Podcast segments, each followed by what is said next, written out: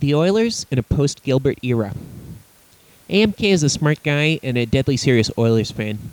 He reflects on their 2012 lineup and sketches out the team's future.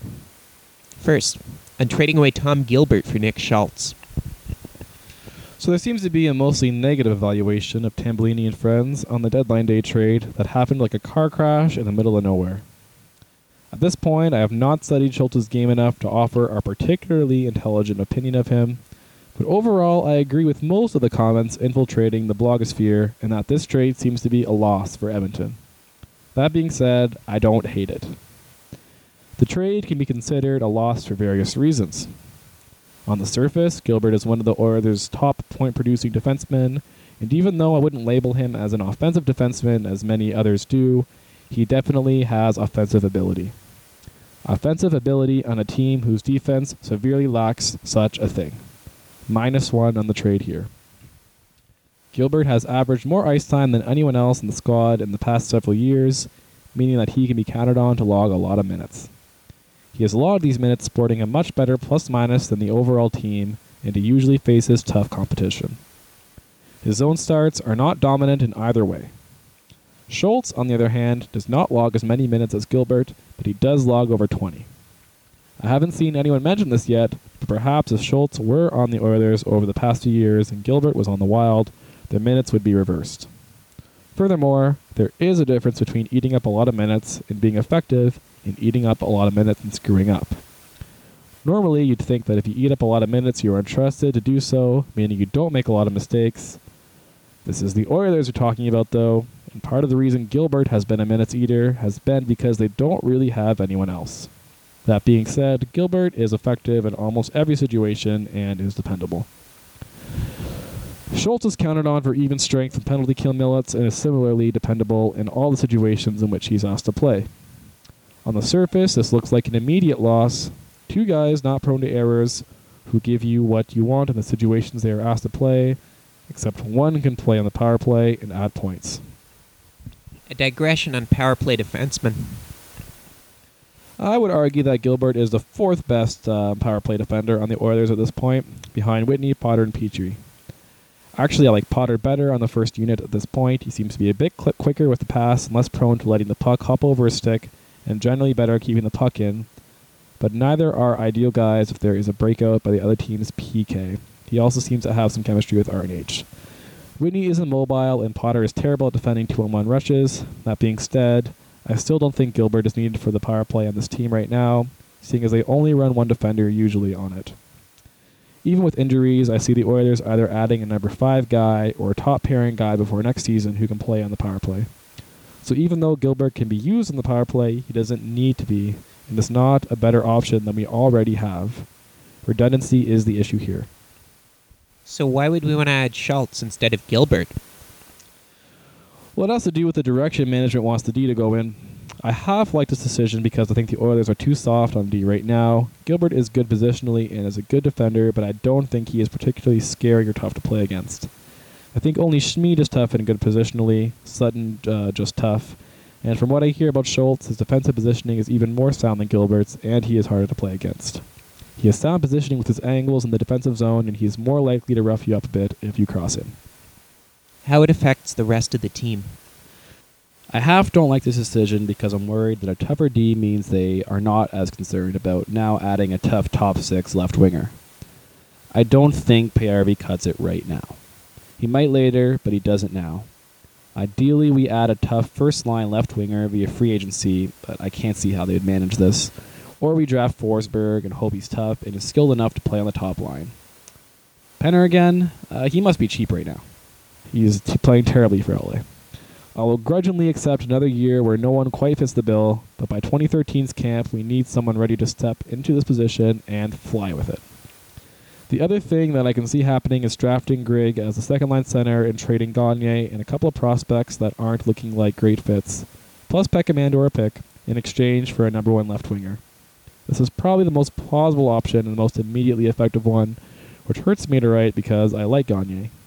Ideally, though, he puts on a good show for the last 20 games, enough to have high value, and it's a charade of talent, so the oil get top dollar for him. What I think the defensive move boils down to, as has been mentioned, is a huge vote of confidence for Petry and a prayer that Whitney regains form. I like part one, but I'm pessimistic with part two. Ideally, I am wrong, and Whitney regains form, and Petry is what he looks like. If Petry keeps improving and Whitney comes back, the real Whitney, or what used to be the real Whitney, we could have a decent top pairing with a really good shutdown pairing in Smid and Schultz. Or we could have Petry Smid, Whitney Schultz if Whitney is 100%, which is a more likely conclusion in my opinion. Not terrible, but not great, and certainly not elite. It would be nice if the oil pick up a top pairing defensive, get rid of Whitney again, I am pessimistic, and either pick up a young up and coming defenseman as guy number five or pray that Fedun recovers 100% and turns out quickly. I like Fedun more for next year than any other prospect stepping in at this point, even with his injury. Sutton and Potter can be 6 7. If you're counting on Fedun as number 5 instead of a first call up, though, any injuries come to our top 5 and we are screwed. Give me a young Leafs defenseman, please. They have like plenty still, even with Ollie gone. Has a ship sailed on Sen? What should happen in the next six months? Ideally, in my head, some variation of this. Draft Grigorenko at number two overall and stop winning games already, goddammit. Or win the lottery, grab Yakupov as our number one left wing. It will mean Gagne is 2C, Horcoff 3C, and Belanger 4C, or Lander 3C and Horcoff 4C. And although all these people can probably handle those assignments, injuries equals we're screwed because no one can move up in the depth chart effectively. And not only that, I don't think those players will excel in higher positions as much as if they were dropped down a peg with a big, strong, talented 2C. Uh, we could trade Gagne, Whitney, and Peckham for a number one left winger to play with RNH and Eberle. Uh, we can throw in Martindale and a pick if they want them.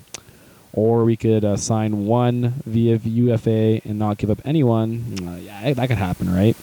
I don't think so. Uh, we could sign a UFA top pairing defender or trade for one to play with Petry or Smid or Schultz. Uh, we could sign a number five defender as insurance in case Fedun doesn't pan out. Or we could get rid of other excess for uh, draft picks or for prospects. So uh, that was fun, right? And if no one wants Belanger slash he greatly improves his game over the last regular season games, I'd be okay with keeping him as 4C and leaving Lander down for another year.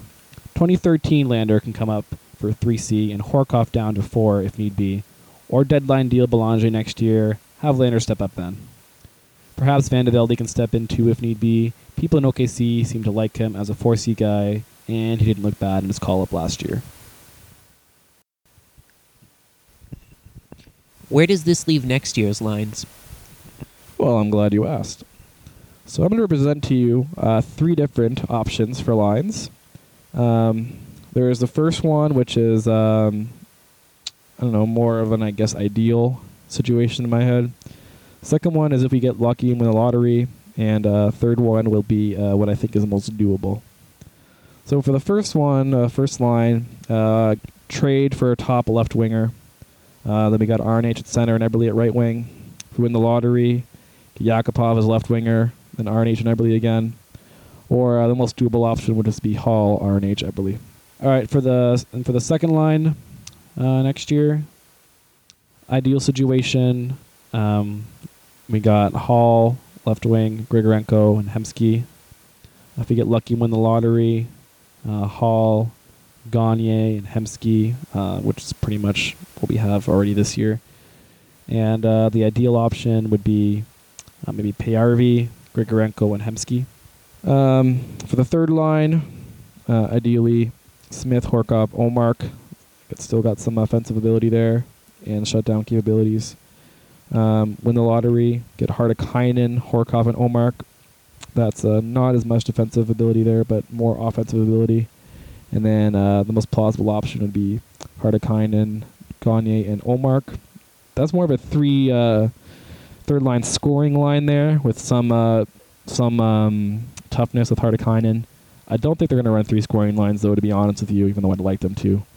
Then for the fourth line, uh, ideally Hartikainen, Belanger, and Jones.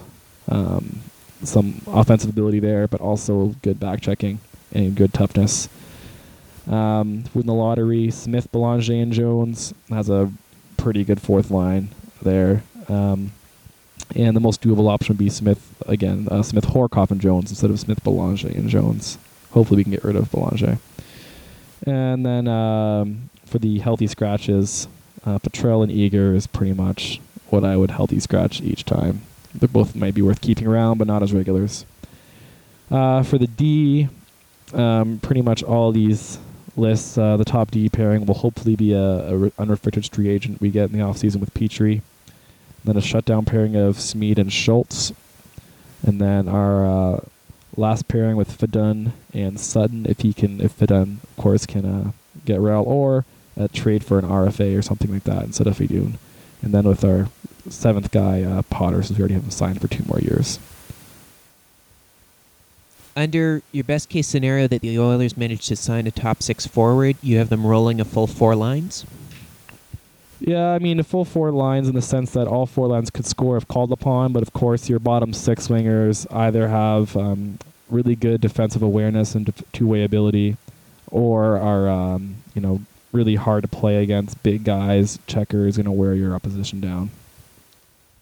And you have some models with Ryan Smyth on the fourth line and some with him on the third line. What's going to be uh, the factor? Is it going to be whether they need him or whether he's strong, or how's that going to play?